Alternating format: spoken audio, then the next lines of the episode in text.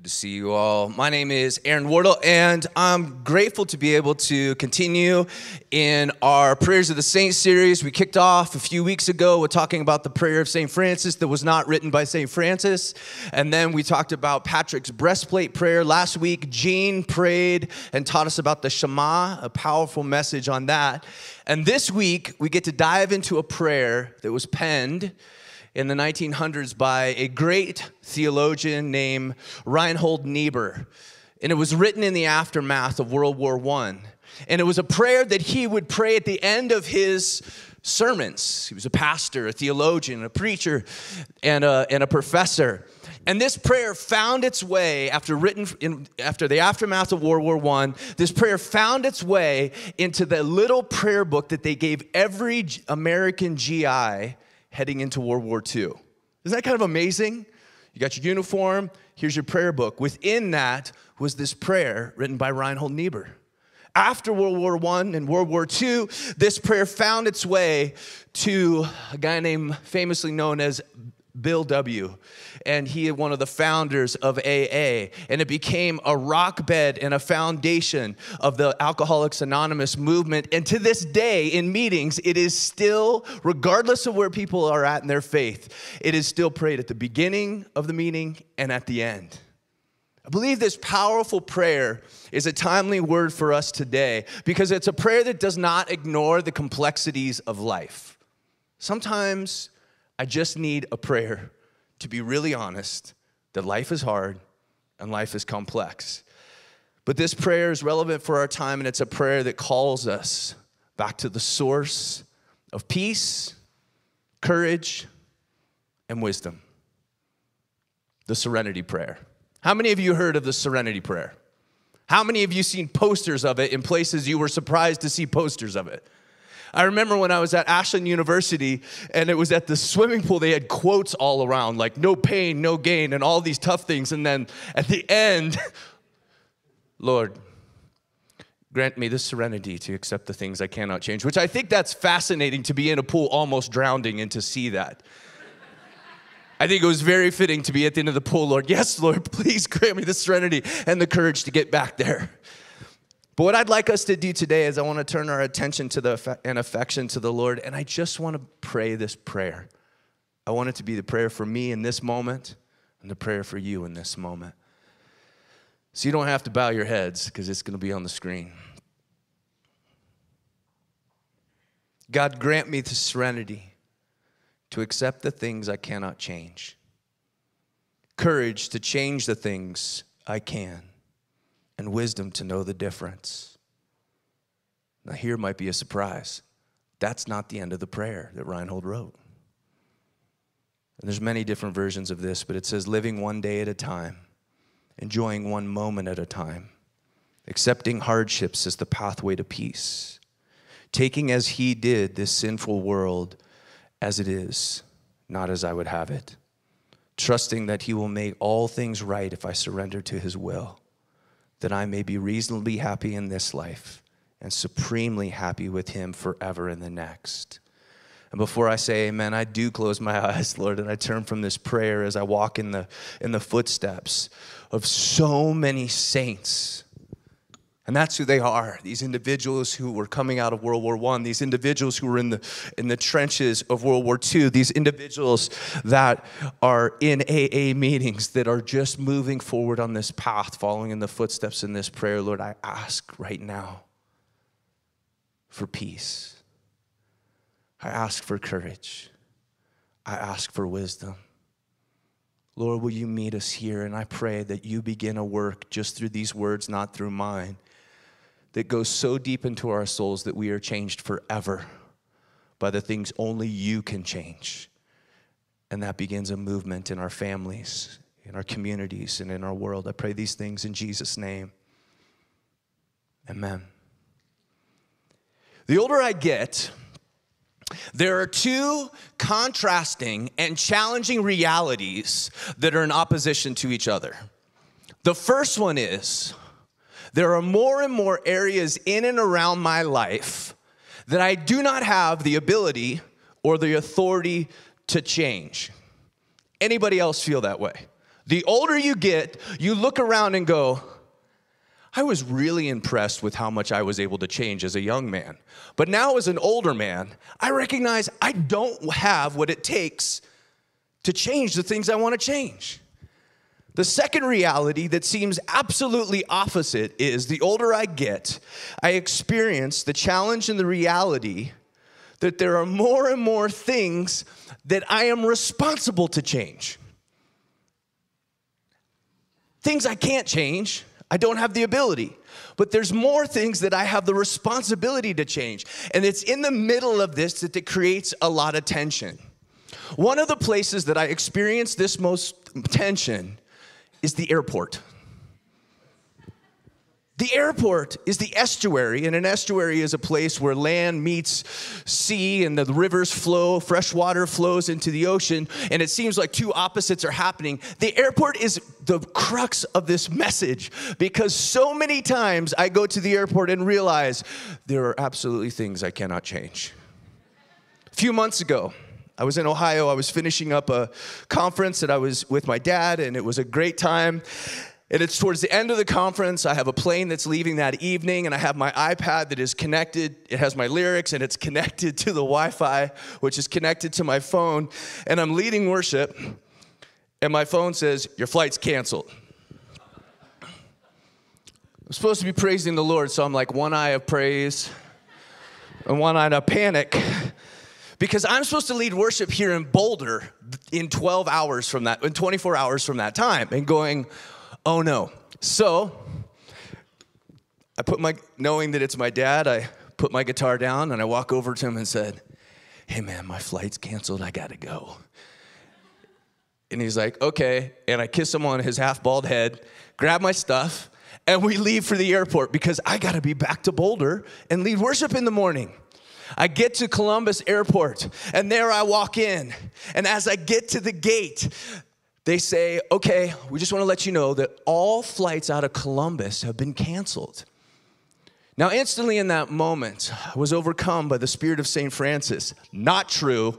I was not an instrument of peace, I was just an instrument of anger.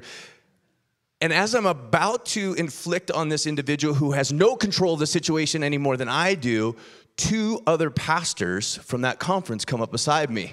So I instantly become very pious and holy. Yes, yes, I believe my son, my child. So, and in this, they say, hey, there's no flights out of Columbus, but we got some in Cleveland. Cleveland is two hours away from Columbus. And these guys and I say, let's go. So we get a ride. We drive from Columbus to Cleveland because I've got to be at Cornerstone in the morning. We get to Cleveland. We go to check in. Everything's going to be amazing. We check in our bags. We go. We have a celebratory beverage. We are eating. The meal is almost done. Ding, ding, ding, ding. You got to be kidding me. It's 10 o'clock. All flights out of Cleveland have now been canceled. Praise be to the living God. And I realized in that moment I'm not going to get to Cincinnati to get a flight out, which is four hours south. I am done. I am stuck. And I go to the gate and I'm letting them know I have to get out of here. You don't understand. I'm super important. I don't know how Cornerstone could possibly praise God without me in the morning. And so I go to the gate, and it's hilarious. They're just like, it ain't gonna happen. As if my arguing with them, they were like, Oh, I didn't realize you meant it. You really did want to go home. Hey, reroute that flight from uh, California. We're going to take this cat to Colorado. They're going, No, there is nothing you can do. So I called my folks. I said, I'm Ubering to your house. They said, That's great. You could stay with us for a couple days. We're moving and you can help us. Lord, grant me the serenity to accept those things that I cannot change. I am 46, 7 years old, almost there. My back does not feel well. Moving, and it was the worst part of the move where it's like the end where it's like knick knack paddywhack, and you're like, oh, please, for the love of God, just give me a refrigerator to get out of here, not all the. But I had to stay for three days. There's nothing that I could do. I am stuck in this situation. Change. So I called Dan that night and I'm like, Dan, how you feel like leading worship tomorrow? Scratch that. I'm not making it. Will you lead worship tomorrow? And it was great, had a great service. They were wondering why they even had me on staff from that point on. But in the middle of this, I share this funny example because can't you feel the tension when you go roadblock? I can't do anything about this. And sometimes it's something as humorous and benign as an airport flight. Then you have another situation, another trip to the airport, taking my daughter. She's heading back to college. We go there when she's back from spring break. As we're heading to the airport, I am still experiencing tremors as soon as we get close to an airport of post traumatic stress and ding ding phone dings. I'm going, oh, for the love of the living Lord. We're going by train from now on. It says her flight's canceled. She has to get to her class in the morning because it's imperative because she needs to be there. She has to get a ride, yada, yada, yada. And I can just feel the anxiety and the tension in my 19 year old go through the roof. Grace is a very specific person.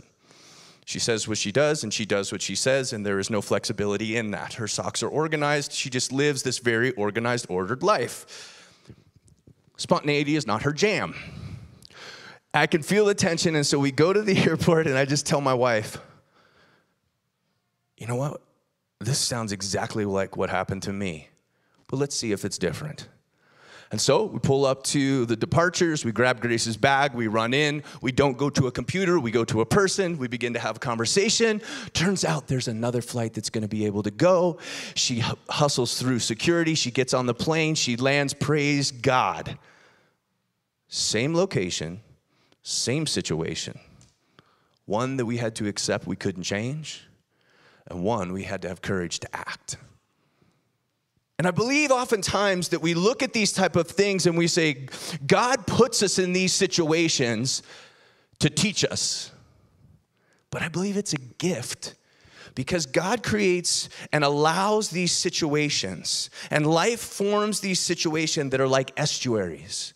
Phenomenal talk by Gary Stanley, resident sage, scholar, smile and hug giver. He's been here for a long time and he gave this amazing talk at our staff retreat on liminal space and estuaries. But basically, an estuary is this place where the rivers from land, freshwater rivers from land, enter into the salt waters of the sea.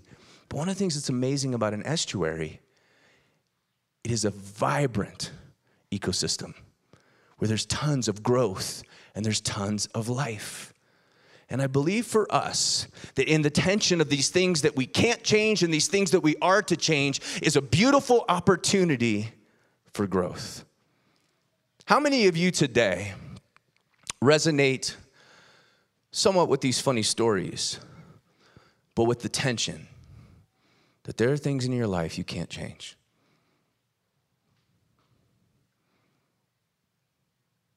Sometimes we don't want to admit it because it exposes our limitations. And how many of you today look to say, you know what? At the same time, the waters of the things that I can't change are flowing into the places and the waters of the things that I can change and I need to change. And the, one of the most challenging things is I got to know which one am I dealing with? Isn't that the most tension? I just want to know is this the one I'm supposed to keep trying to get on the plane? Or is this the one I'm just to get an Uber home? Could you tell me which one it is, Lord? And that's the essence of Niebuhr's prayer that we've been praying for almost a century. So, what I'd like to do is I'm going to spend the rest of our time in just that first section because it is so profound. And then I just want to touch once again on the other part. And if you'll go to that phone number, and I'm going to go to it later, and you, uh, you can text in serenity, and it's going to give you the whole prayer. Let's make this a mantra of our lives because there's something so profound about it. That as we're going through these conflicting and challenging times in our lives, we press into the source of serenity, of courage, and of wisdom. So, as we dive in, one of the things that I want to point out in this is that with this prayer that echoes scripture, that lines up with scripture, and once again, like all of our other prayers, Gene's is actually scripture. The other ones, they echo scripture. You could mistake this. Google mistakes this all the time. You type in serenity prayer, it says the Bible says. It doesn't say. It's a prayer that's written by someone else. But the reason is it echoes the teachings of Jesus, it echoes the Psalms of David. It echoes the writings of Paul and of Peter and of John. It's just reducing down the essence of Scripture. But we see in this place that the beginning of this prayer, as we put it back on there, it says, God grant me the serenity to accept the things I cannot change, the courage to change the things I can, and the wisdom to know the difference. The one thing that I just want to look at for two seconds is we must recognize the source of serenity, the source of courage and the source of wisdom. Because the prayer is not talking at all that we are the source of those things. There is no way for me to drum up serenity, which is peace or calmness or tranquility. There is no way to me to live with a reservoir of courage, and there's no way for me to be the reservoir and the source of wisdom.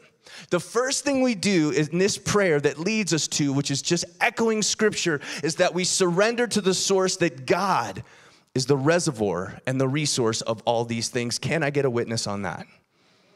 Yeah, let's do that again. God is the source of serenity, of courage, and of wisdom. It's not me. Let me tell you another thing it's not. It's not you. You cannot be the source of those things in my life because you have limitations. Another thing that can't be the source are circumstances. How many times in life have am I worried and anxious instead of peaceful? Afraid instead of courageous, and just confused instead of wise because I'm looking for circumstances to create this feeling or sense in me. If my feelings, if my circumstances show it, I experience it. No. This prayer flips it on its end and says, God is the source of that, regardless of how you feel, how others act in circumstances. The last thing is your, your expected outcomes can't be the source. God is the source of these things. And how do I know it? Because Jesus says it. And the Old Testament writes about it. Three hinge pin verses on this. John 16 33. Jesus says this to his disciples.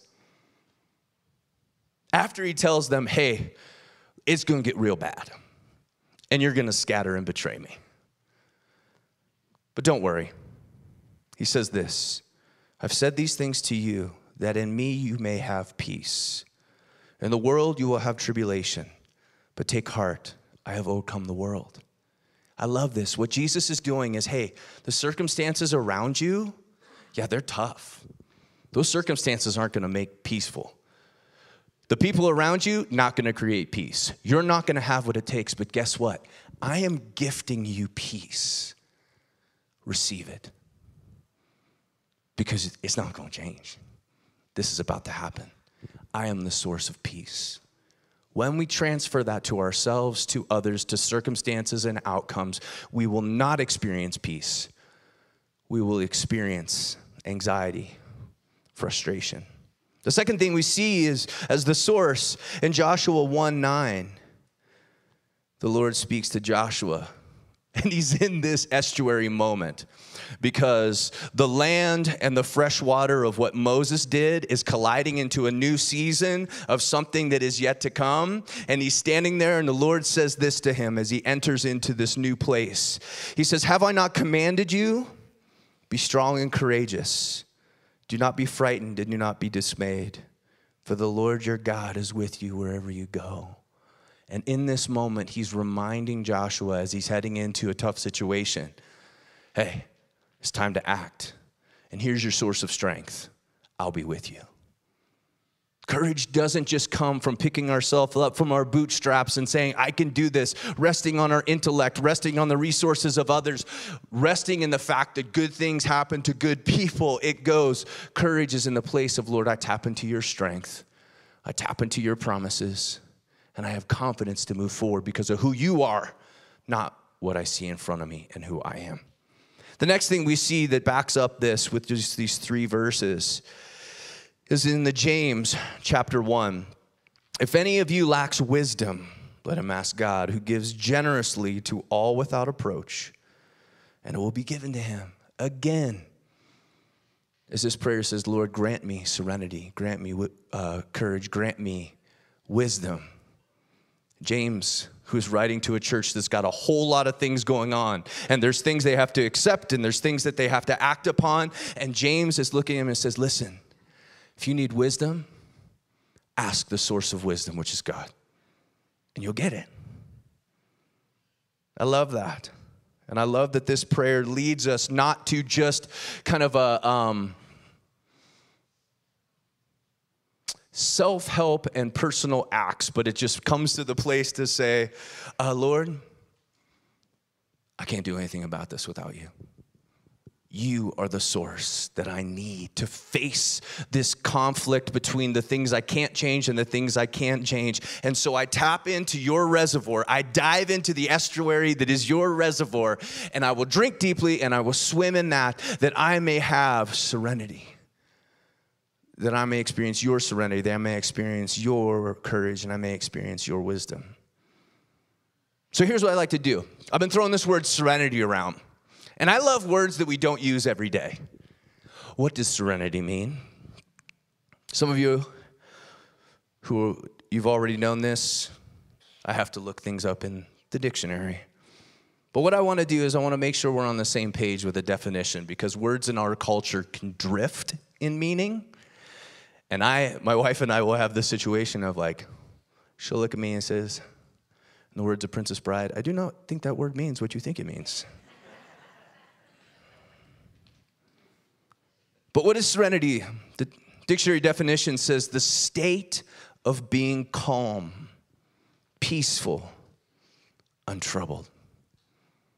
The state, not the act, the state of being calm, peaceful, untroubled. In Greek, the word that Jesus uses, it means rest and quietness. Hmm. Again, I want to read that text as we go into this section. John 16, 32 through 33. Behold, the hour is coming. Indeed, it has come when you will be scattered, each to his own home, and will leave me alone. Yet I am not alone, for the Father is with me. And I have said these things to you, that in me you may have peace. In the world, oh, there should be in Greek like a oh. There will be tribulation, there will be trouble. But take heart, I have overcome the world. So, what Jesus is saying to his disciples, what I believe that Jesus is saying to us today, hey, you can't change it. There's gonna be troubles in your life. But take heart, have serenity, be at peace, untroubled, and calm because I've overcome the world. As we look at this idea, I just want to go in a little deeper because I think that this prayer offers an invitation for us. And it isn't just one to just say these words, but I believe that there's an invitation for us to act and position our lives in such a way so that we can experience the serenity of God in the situations that we can't change. And the first thing that I see in this for us to find serenity when we are faced with situations where we're in relationships with people that refuse to change. When we were in situations like a, this would be weird, but if we were in a building project, imagine in like in Boulder, and the county won't give you certain permits and, and the cost of lumber and things, you know, you have a worldwide pandemic and it's hard to get workers and the project just gets delayed for I mean, this would be weird, wouldn't it? It'd be super awkward if like that happened and you're like, hey, we're gonna be in at Christmas of 2024. Just kidding, that's not reality. But one of the things that we've experienced is we can't do a darn thing to make this happen faster. There are times we just have to sit and go, Lord, I've got to meet you in the midst of this. And the first thing we do to experience the peace of God is we have to embrace our limitations. I had a friend, I've shared this before, and uh, it was early, early when first years as a pastor, and I invited him to do a testimony in the service, and I'd given him like, I'm like, you got, listen, you got 15 minutes, you know, really just be able to share your heart. And he got up, and he said his name, and he said, there are two things that I know. There is a God, and I am not him. And he sat down. And I had to finger pick behind him like a good worship leader and just say yes as I wanted to kill him. But the beauty of this is my friend came to the end of his rope and realized his limitations. There is a God, and we're not him. You are limited in your abilities. When we were young, we were constantly told, you can do anything you want. As Brian has said, I don't want to disappoint you. You can't do anything you want. My NBA career is not going to happen, friends.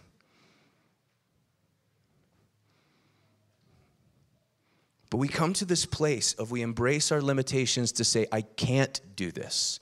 I can't change this. And that is the first place to say, I can't. And so, Lord, I turn to you. And I love the offering that God gives us because in accepting defeat, that we can't do anything about it, we can't change it, guess what God offers us? Peace.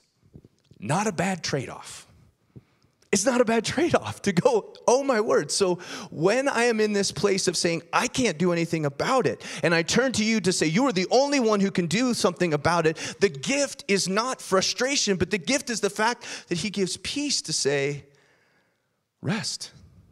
You've reached the end of your abilities. Now trust mine.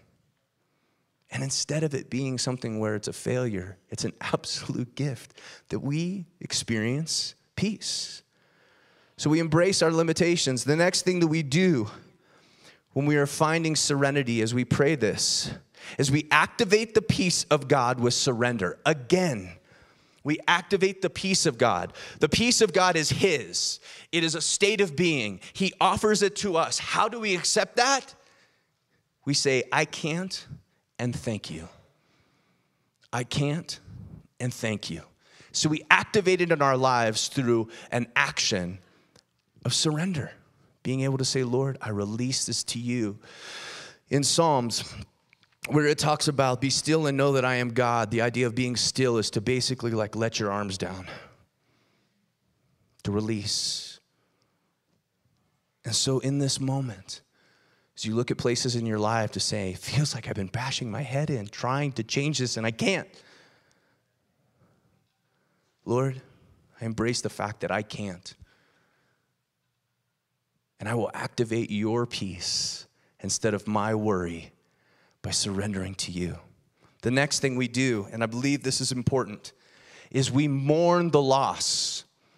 God is all right as we look to the scriptures he's okay with us throwing a fit.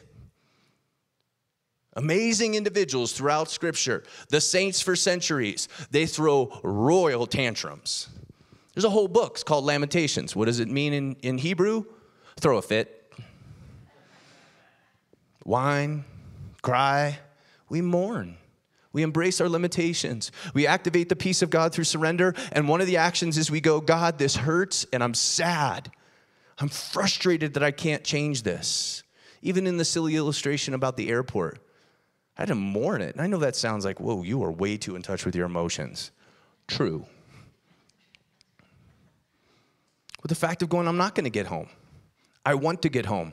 I want to see my family. I want to lead worship. I don't want to move my parents. but we mourn. We mourn the relationship that goes, what I thought this was be would be will never be.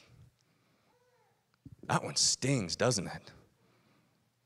We mourn the fact that we look at our career and we say, What I thought I was going to be will never be. We mourn the fact that we say these addictions that I stepped into or that I have been handed or that I am susceptible, I never wanted them, but they are. We mourn the fact of their presence in our lives. And we get sad. And we meet God in the midst of it. Why? Because that's activating the peace through surrender and activating the peace and opening up. As we mourn, we open ourselves up. The space that the mourning had is released, and what is replaced is guess what? Serenity and peace. The last thing that we do is we have to absolutely trust that God will meet us in our relinquishment. The gift is not the outcome. The gift is the fact that God meets us in every single situation. Romans 8 28. And we know that in all things God works for good for those who love him, who have been called according to his purpose. One of the most misinterpreted texts because usually he thinks like God will make all things good. No, he works for good in us.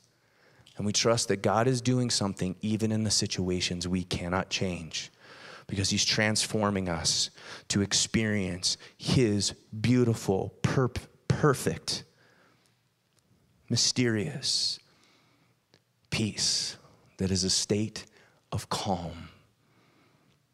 This is free, but I've been trading the word calm for peace. Because sometimes peace seems like it's become too lofty. But when I think about, Lord, give me your calm, there's something about that. That was free. We're going to move on. The next thing we see as we dive in is what is this word courage? Because courage oftentimes is defined to like to move forward in strength even when you're afraid. Yes, but I think it's needs more than that. We see one definition is mental or moral strength to venture, persevere, and withstand danger, fear, or difficulty. In the Hebrew for this passage in Joshua, it talks about to be determined, to make oneself alert, strengthen oneself, confirm oneself, persist. And so, with courage, it isn't just saying, I'm scared, I'm still doing it. What it is, is it's resolute to say, I'm fixing my mind, my heart, my body, my whole being on the fact that I'm moving forward regardless of how I feel and regardless of the situation because the Lord has commanded it and the Lord has resourced it. He gives us His strength. We're drafting off Him, we're fueled by Him to enter into situations where He says, thumbs up, this is something you can change. You not only have the opportunity to change it, but you have the responsibility to change it. That's the one that gets me as I, as I grow older and older and older. There are more areas I have the responsibility to change. So the first thing we do is we press into that. But again, the first thing we do, how do we begin this? As the main text of Joshua 1 9 says, Have not I commanded you, be strong and courageous? Do not be frightened and do not be dismayed, for the Lord your God is with you wherever you go. How do we fuel courage in our life? This is going to surprise you. First thing we do is embrace our limitations. To say, I don't have what it takes, but God, I know you have what it takes. I don't have the resources but I know you have the resources. And I also know, as we go into the next one, you're saying that change needs to happen and we're heading into the land. We're moving forward. This is something that has to change. The first thing we do is I have to look to you to say, You are my strength and my shield. And I brace my limitations to say, I may have a degree of intellect and ability, but it is not enough to impact the change that you that needs to happen. And so Lord, I press into your infinite in intellect and strength and ability. And so the first thing we do is we embrace change. The next thing we do is we activate the strength of God through effort. Through effort. One of the things that I see in my life, there's times like, Lord, give me the strength to do this. and then I don't do anything. In my life, and I don't know if this is like it in yours, the way he shows that he's given the strength is stepping out and activating it. Has anyone experienced that? To say, I don't know if he's done it until I step into the situation and go, oh my gosh, you've resourced me to do this. But it didn't happen until I stepped in. I love the parallel in this passage because when God tells Israel to cross over to the Jordan River, there, uh, cross over into the promised land, the Jordan River is at flood stage. And he says, all right, here's how it's gonna roll send the priests. And the second the priest's foot hits the water, the water will split. That is oftentimes what it feels like to have the strength of God in the moments you need it. You, it isn't until the 11th hour till your foot touches the water and you go, There it is. Thank you, Lord. But we activate that through effort. We have to try, and it's terrifying and it's risky. But we have to show effort. That is how the strength of God, the courage of God is activated in our lives is through effort. There are times to be still and know, and then there's times to move forward across the Jordan. The next thing we see prepare for perseverance because anything in life worth changing, it needs to be changed, is going to take effort and time. We see it throughout all of scriptures from, from Genesis to Revelation. It's going to take time and it's going to take perseverance. 40 years leading up to the moment that the priest's feet hit the water of the Jordan River. It's going to take perseverance. And finally, we have to trust that God will give us what we need and He will make a way. So, how do we activate courage? We embrace our limitations. We activate the strength of God with effort. We prepare for pers- with perseverance, and we trust that God will make a way. Wisdom. And I promise I'm landing this plane. Wisdom, what is it? Merriam Webster defines wisdom as the quality or the state of being wise. Thank you so much.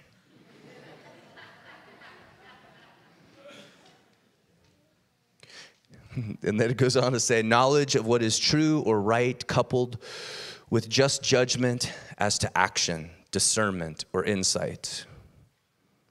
But in the scriptures, the Greek word Sophia, which is the word for wisdom that James is using, what it means is the knowledge and the practice necessary for God, godly and upright living. As we are following God, as we are invited into relationship with the Father through Jesus, as we're following in his footsteps, one of the things is our definition of wisdom begins to change. It isn't just knowledge or worldly wisdom, but what it is, it is the will, the knowledge of the will and the ways of God and how we're to live that out. So see that subtle change? So wisdom is to go, Lord, I want to know your ways and your will.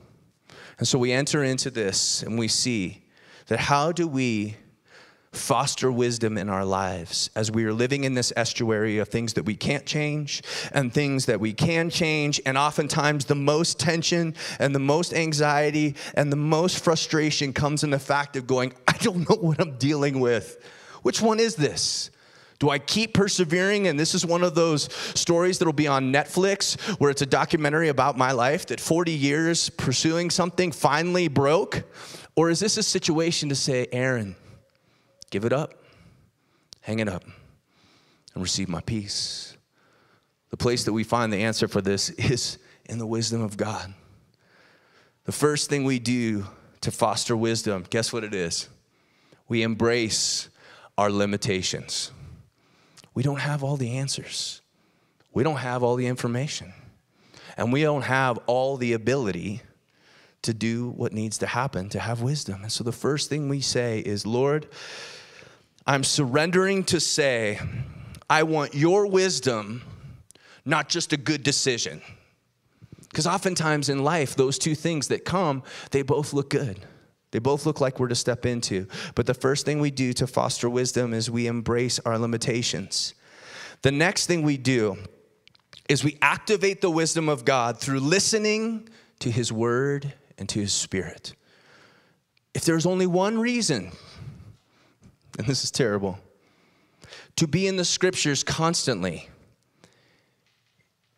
it shows us the wisdom of God and how we're to live our lives. And it begins a resource of saying, when I'm faced with situations that I can't change or I can change, when we have the resource of knowing the word and the will of God, we begin to look at it and goes, wow, it's a lot clearer because I see what you've said and what you've done in the past. And so we activate the wisdom of God by knowing his word.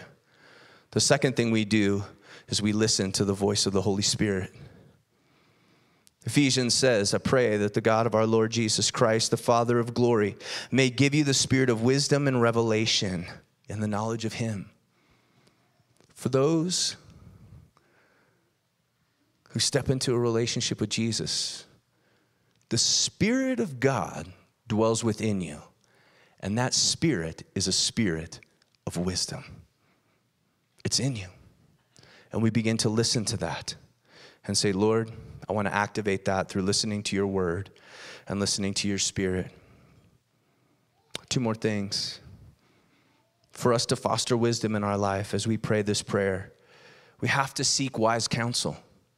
We seek people who love God, show, an, show the ability to make good, godly decisions, and love us. And so we seek wise counsel. Proverbs 20:18 says, "Plans are established by counsel, but wise guidance wages war." Now, I'm not encouraging you to wage war, but what I am encouraging you is to fight your battles. Step into those things that you are to face, and as before you do that, seek wise counsel. So for us to foster wisdom in our lives, the first thing we do is we embrace our limitations. We activate wisdom. We activate wisdom of God through listening to his spirit. We seek wise counsel. And the final thing, just like everyone else, every one of these other ones, we have to trust that God will give it. James says, But let him ask in faith with no doubting, for the one who doubts is like a wave of the sea that is driven and tossed by the wind, because the Lord gives generously wisdom.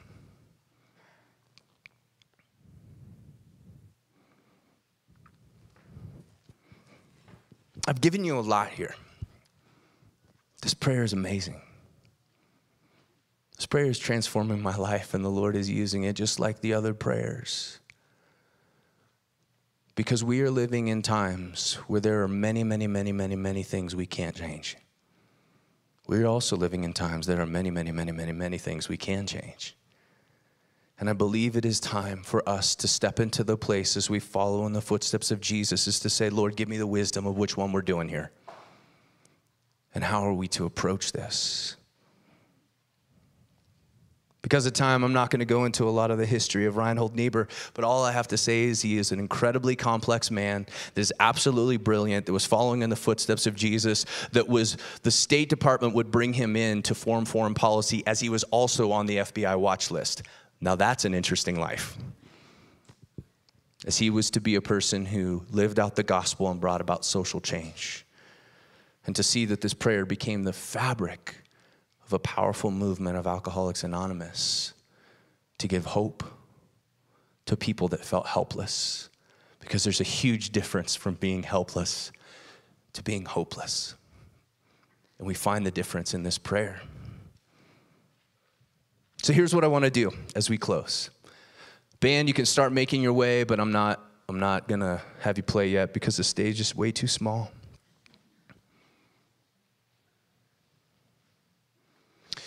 As I said before, you can uh, text the number that's on the screen, and our creative arts director and young adult pastor Tim Caressel has created a really great prayer book, and there's just a ways to just pray this through the week and to make it your own prayer and to walk this path that so many have walked. But what I want to do is I want to press into the moment because I believe the Lord wants to do something here because He always wants to do something. And we want to see what that is. But I invite the Holy Spirit and you just to take a posture of prayer. Holy Spirit, you are in this place.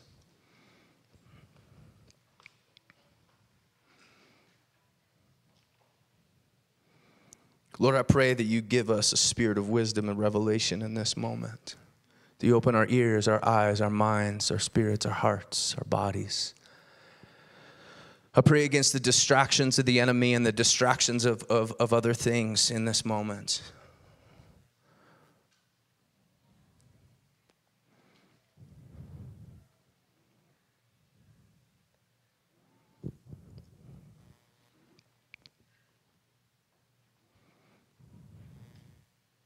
What I want to do is ask would you ask the Lord to bring a situation or a circumstance or a relationship in your life where you are not sure whether you're to accept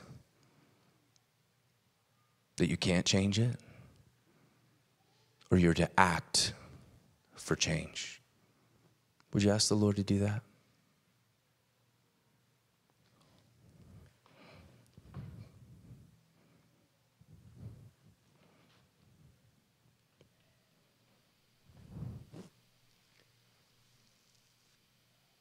When you get there, if you mind just giving like a little nod, I promise we won't make this a long time. I know you've been listening for a while, but I want you to meet the Lord in this. Just give a little nod to say, Yeah, I got this situation that's going on.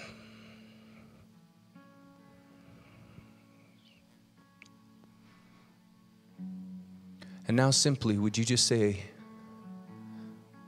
God, will you give me wisdom? Will you speak your heart to Him and just ask Him for that?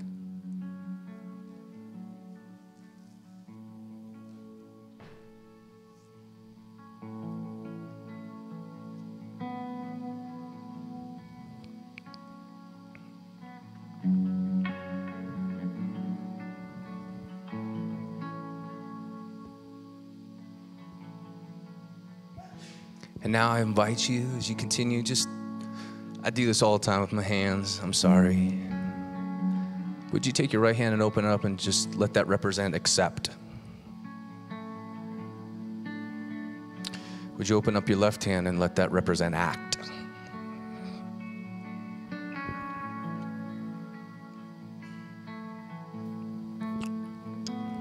Now, would you ask the Lord about this situation? Hold it out in front of Him and say, Lord, is this just something I have to accept?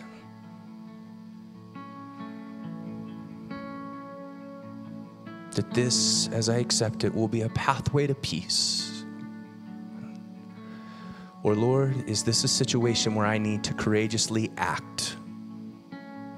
And you're going to do all you want to do.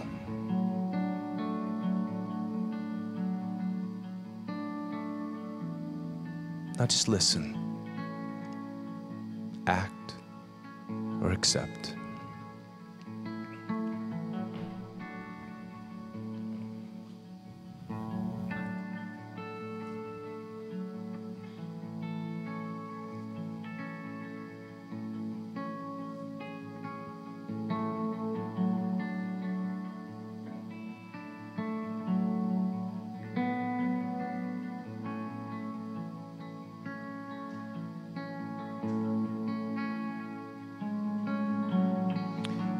Bless you in the name of Jesus that you may, may begin to get a sense of which way this is to go.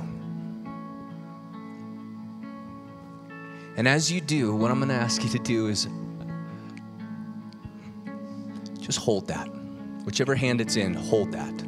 This is accept, this is act. And I just want you to hold it, whichever one it is.